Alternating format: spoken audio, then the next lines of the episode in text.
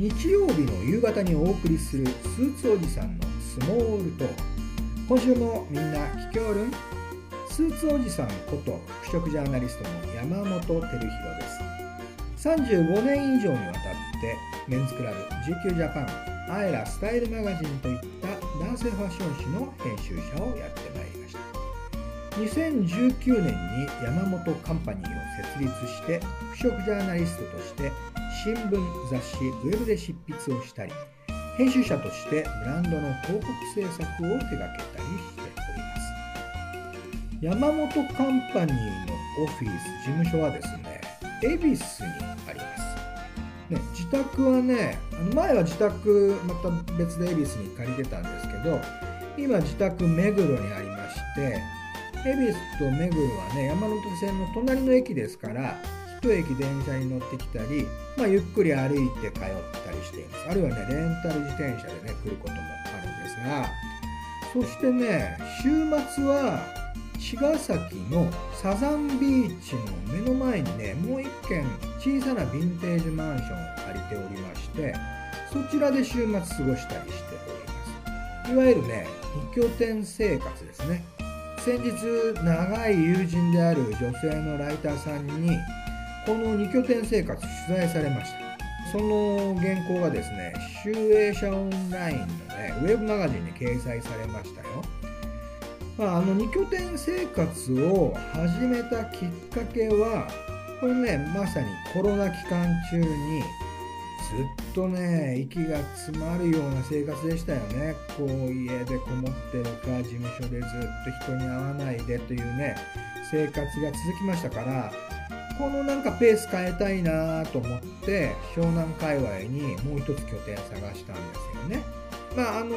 必ずしも茅ヶ崎じゃなくてもよかったんですが鎌倉とか葉山の方もね探しましたがたまたまね茅ヶ崎のビーチの目の前にねいいマンションが見つかりましたのでそこと行き来をしています。とはいえねなんか特別なことしてるかっていうとですねなんかそんな別に特別なことをしてるわけではなくて茅ヶ崎で購入した自転車に乗って茅ヶ崎のね私立図書館行って本を借りてでまああの気に入りのカフェがいくつかありますからそこに行ってその本読んだりで天気が良ければビーチサイドを散歩したりあるいはね、まあ、散髪屋に行って髪切ってもらいながら居眠りしたりでねで話してくるとこれほとんどね岡山で過ごしていた中学や高校時代と変わらないんですよね。岡山のね中高生ってどこでも自転車で行くじゃないですか。ねで図書館行ったりカフェ行ったりレコード屋行ったりみたいなね。ほぼほぼその生活と変わらないですね。ただね一方でまあ時間があったらねお部屋で昼寝したりね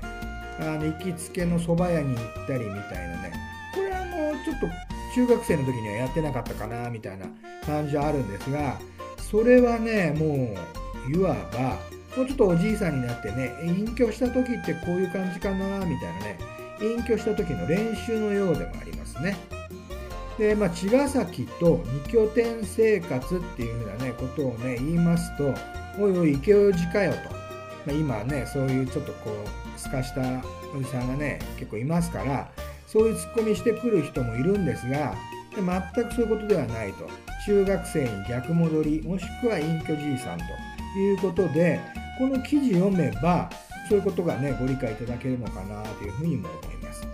でライターさんから旅行する方が良くないですか？っていうね質問されたんですが旅はね気分を上げるものですが2拠点はね気分を沈めるものですねなんて答えたらそれが記事のねタイトルになってました私もあの残念ながら岡山にね実家がなくなってしまいました。両親ともね亡くなって実家がないので岡山に行く時にはホテル暮らしになるんですがそういう意味ではこう地元感というかもちろん岡山まだまだ地元感あるんですが茅ヶ崎でもね第2第3の地元みたいな感じでそういった気分を味わ、えー、リスナーの皆さんもぜひ集英社オンライン2拠点暮らし茅ヶ崎って検索しますとその記事に当たると思いますのでぜひ読んでみてください。スーツおじさんのスモールトーク。それでは今週もスーツトークからお話してまいります。ね最近よく尋ねられる質問に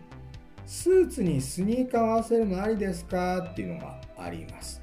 ね、一時ね、スポーツ庁長官鈴木大地さんが務められた時に、スニーカー通勤なんてね、提案がありましたが、その時にはね、それほど広まりませんでしたよね。まあでも、その後、コロナもありまして、働き方随分変わりましたので、ビジネスウェアそのものがカジュアル化してですね、え変わってきました。そういった中でおそらくえー、スニーカー合わせていいんでしょうかっていうね、質問をされるんだと思います。回答を申し上げますと、これもちろんありでございます。ただ、これいくつか守ってほしい着こなしのルールがありますので、今日はそれをお話していきます。皆さんもね、普通にスーツ、これまで着用していたスーツにスニーカーあれはどうもしっくりこないなっていうふうにね、思われてるからこの質問が出てくるんだと思うんですが、まず守ってほしいルール1番目。これはねとにかくシンプルなスニーカーを選んでください、ね、今スニーカーいろんなタイプありますよね。あのハイテク系だとかダット系だとかいろんなタイプのスニーカーがありますが特にハイテク系ねこれデザインの主張強いものありますね。あとブランドのスニーカーでももうロゴマークがドカーンと入ってたりする、まあ、こういったデザインの主張が強いものはビジネスシーンのスーツに合わせるスニーカーとしては NG でございます。まあねよくローテクスニーカーなんていう言われ方しますがシンプルなデザインのローテクスニーカーを選ばれるのがいいと思います。そして2つ目はですねポイント。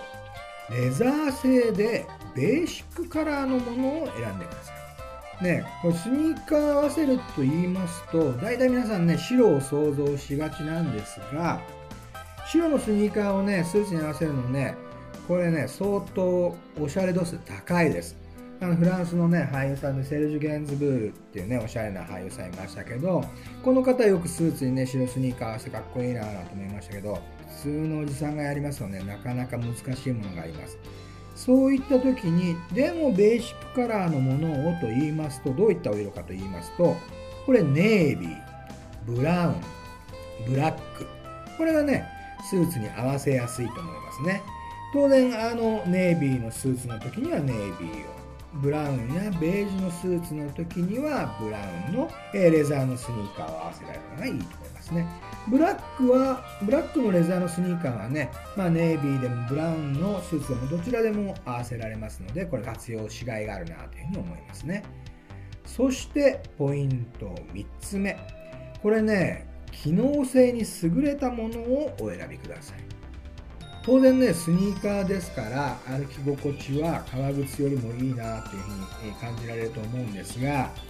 機能、スニーカーの機能はどういうものがあるって考えますと、例えばこれ防水性撥水性こういったことを歌っているスニーカーがレザー製のものでもありますのでこういったものをお選びになることをお勧めします。そして4番目。これね意外と分かりやすいポイントなんですがつま先から靴ひもの1列目までが長いもの。これを選ばれるといいと思います。これねどういうことかと言いますと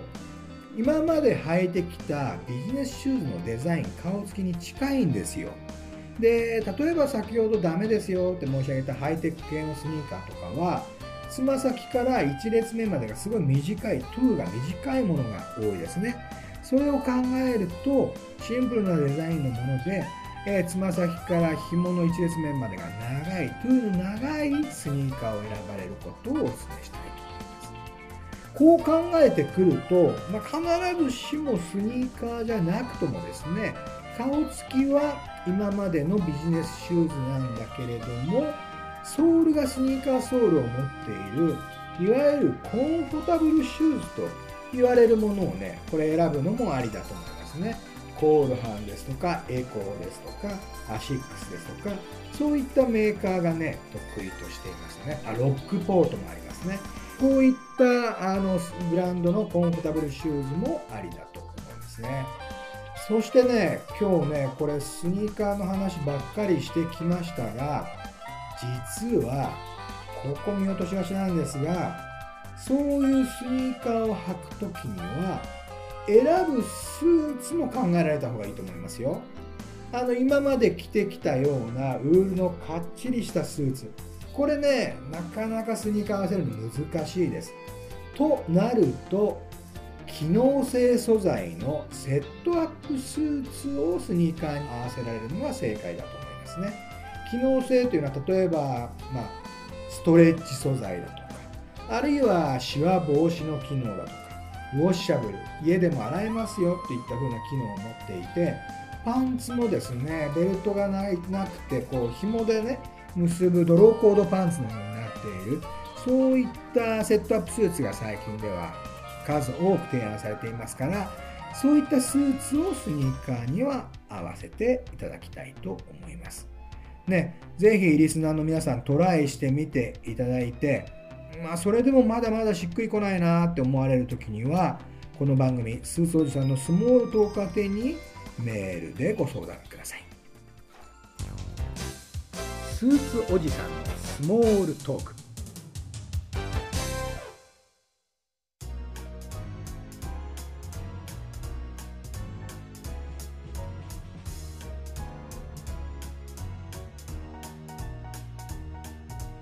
さて、後半はスモールトークのコーナーです。スモールトーク、これね、毎回申し上げておりますが、日本語で言えば小話でございますね。ファッション以外のあれやこれや様々なトピックで小話をお話ししてまいりたいと思います。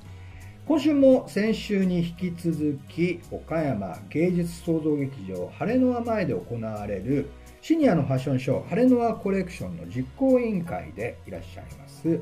西本の子さんにゲストで来ていただきました。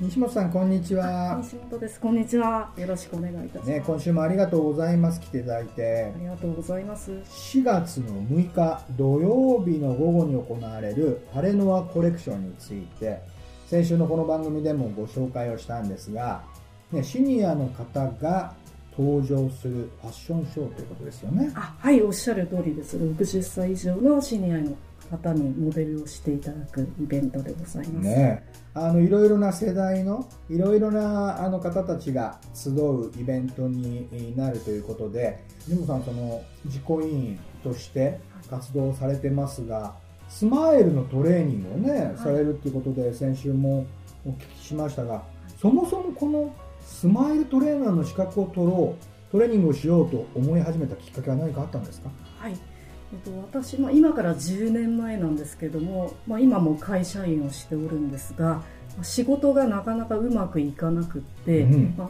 年上の男性の方々がちょっと一緒に働いてるんですけども、まあ、なかなか言うことを聞いてもらえなくて。なるほど。はい、いろいろ考えた結果、まあ、私の、まあ、印象というかこうその方々がこう私に話をしたがらない、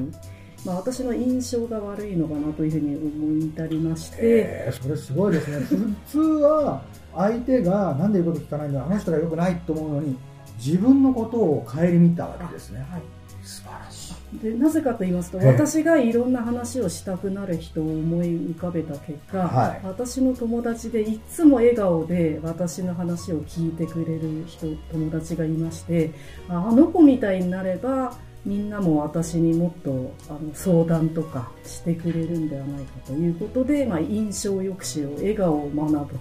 そうかまずはじゃあお仕事のツールとしてスマイルを取り入れようと考えたわけですっしゃるとそうか。でそのスマイルトレーナーの先生を見つけて学びに行かれたわけですか。そうなんです。印象力笑顔で検索したら印象評論家大学教授の重田美幸先生に当たりまして、はい、先生の講座を受けに行ったということでございますそれは、まあ、もしかしたらねご興味があってそのトレーナーになりたいと思われる方リスナーの方にいらっしゃるかもしれませんけども男性でも女性でもあと年齢もどういった方でもトライすれば、えー、トレーニングできるものなんですか、はい。残念ながら男性は基本はなれないんですけれども、えー、女性であれば学生さんからもう年齢問わず2日間の講習を受けて合格すれば資格を取ることができます。なるほど。でその資格を取って後はどういった活動このハレノアコレクション以外にもそのトレーナーの活動されてると思うんですけど、はい、どういったご活動をされてるんですか、はい。重田美幸先生が独自に開発された60分の笑顔のトレーニングがありまして、こちらはまあ先生が今まで30万人の方とお会いされた中で開発した独自の笑顔トレーニングなんですけれども、うん、まあ、それを私どもスマイルトレーナーが皆さんに60分のトレーニングを行うという活動でございます。合言葉は日本中に笑顔の花を咲かせようということでやっております。お写真も撮られるんですよね、西本さんはね。その、はい、じゃあその笑顔になられた方を写真に撮ったりっていう活動もされてるんですか？はい、おっしゃる通りです。私の作ったジャンボフラワーという、うんうん、あの大きなお花を持っていただいて、まあ、笑顔でで写真を撮らせていただいて、まあ、いただいたお預かりした撮影料はそのまま日本赤十字社に全額寄付するという活動を行っております。素晴らしいですね。なんかあれですよね。今回のハレノアコレクションあのご縁はそもそもあれですか？あの1000日前のあの建屋を西本さんのところの会社で作られたんでしたっけ？はい岡山芸術創造劇場ハレノアをメインとする建物が再開発のビルで晴れ未来千日前という建物なんですけれども、はい、まあ、その中に私ども代表で分譲したライオンズタワー岡山千日前も入っておりましてその全体の晴れ未来千日前を、まあ、私が仕事の関係者として応募したところ名付け親として採用されまして、まあ、そういったご縁でこちらのコレクションをやりませんかというのを、まあ、地元の皆さんと話し合っていってこの度やることになったとねえ皆さん来ました。晴れ未来千日前っていうのが、はい、じゃあ西本さんが名付け親なんだおっしゃる通りです。すごいななんかね、よくあの、不動産会社の方とか、建築会社の方って、地図に名前の残る仕事なんてね、言いますけど、自分の名付けた建物が、ね、ずっと残って、皆さんがそこに集うわけですから、大変ね、素晴らしい仕事ですよね。本当、もう、まさか採用していただけると思わなかったので、とっても嬉しかったです。ねで、そこでまあ今回、このハレノアコレクションが、開催されるわけですが、えー、まあずっとお話ししてきたシニアの方のファッションショー以外にも、いくつかイベントのご用意がありますよね。それ少しご紹介いただけますか？はい。前回もあのお話しさせていただきましたが、まずシニアの出演者の方を専門学校岡山ビューティーモードの学生さんにヘアメイクをしていただいて、学生さんとシニアの交流を深めます。それ以外に、伝承寺保育園の、えー、園児による鍵盤ハーモニカ演奏、また、えー、障害者支援施設のキビワークホームさんによる制作品販売、ジビエクラフト、キーホルダーなどを販売していただきます。その他にも、障害者施設で作ったクッキーなど焼き菓子を販売していただくなど、いろんなイベントをご用意しております。なんかあれですよね、あの、イノシシ側をなめした革で作ったキーホルダーとか、はい、あるいは名刺入れとか、はい、そういったもののね、販売もあるっていうふうに聞いてますね。はい。なんかちょっと気になるな、ね。ありがとうございます。うんうん、そういったシニアの方、学生さん、障害を持たれている方、皆さんが、まあ、多文化、多世代、共生型ファッションショーということで、この晴れの輪通り、また晴れの輪で皆さんが楽しんで、まあ、ワクワクしていただくような笑顔あふれるイベントにできたらなと思っております。個人的に、あの、日本のはいろいろな課題、社会課題があるんですけども、その、様々な世代が交流する、様々な立場の方が交流することで乗り越えられることってね、いくつかあると思うんですよね。実は私ね、個人的な思い出なんですけど、私の親父はあのもう亡くなってしまいましたが消防士で、うん、あのなかなか普段こう外食に連れて行ってもらったりみたいなことなかったんですけど、え今ね思い出すとまさに晴れの輪のね近くにね、え1000日前におでん屋さんが昔あって、そこに連れて行っていただいて、えー、で私はお酒を一滴も飲めない男だったんですけど、はい、そこにねいろんな仕事のいろんな年代の方が集ってて、えー、すごい楽しかった思い出がね今思い出しましたけどね、ね、今日その話すると思ってきてなかったんですけど、えー、あの思い出しましたけど。ね、まあ、あの、こういったコレクション、晴れ間コレクションをきっかけに、そういうね、あの、シニアの方なんかと、保育園児が、同じ、こう、舞台の前後で、え共演されるっていうのは 非常に楽しいですよね。そうですね。もうまさに3世代、4世代というそうですよね。はい、うん。なんかね、あの、ぜひ、もちろん、えっ、と、モデルとして参加される方は楽しいでしょうし、参加されない方もね、4月6日、これ、あの、千日前の晴れ未来千日前、えー、岡山芸術創造劇場、晴れの輪前で、えー、4月6日の2時から3時がね、はい、あの、ファッションショーのあの時間帯ですので、その時間帯に合わせて、えー、ぜひ行っていただいて、あの、その前後も、おそらくその、ね、ハーモニカの、鍵盤ハーモニカの演奏があったり、はい、清田あるいはクッキーの、はい、あの、販売があったりしますので、はい、皆さんね、リスナーの方大勢集まっていただけるといいですよね。はい、ありがとうございます。観覧無料でございます。そうですね、それ重要ですね。皆さん、あの、観覧無料でございますので、ぜひ4月6日は、えー、1000日前、えー、までお出かけいただければと思います。またね、あのー、西本さんには、ラジオに遊びに来ていただいて、スマイルトレーナーのね、お仕事のこととか教えてください。またぜひ来てください。ぜひありがとうございます。ありがとうございます。ありがとうございました。はい、失礼します。失礼します。スーツおじさんのスモールトーク。この番組、スーツおじさんのスモールトークをお送りしてきましたのは、服飾ジャーナリストで編集者の山本照弘でした。来週もまた聞いてんよ。この番組はラジオの放送がネットで聴けるラディコはもちろん Apple Music あるいは Spotify そういったプラットフォームでポッドキャスト番組としても聞くことができます。ぜひチェックしてみてくださいね。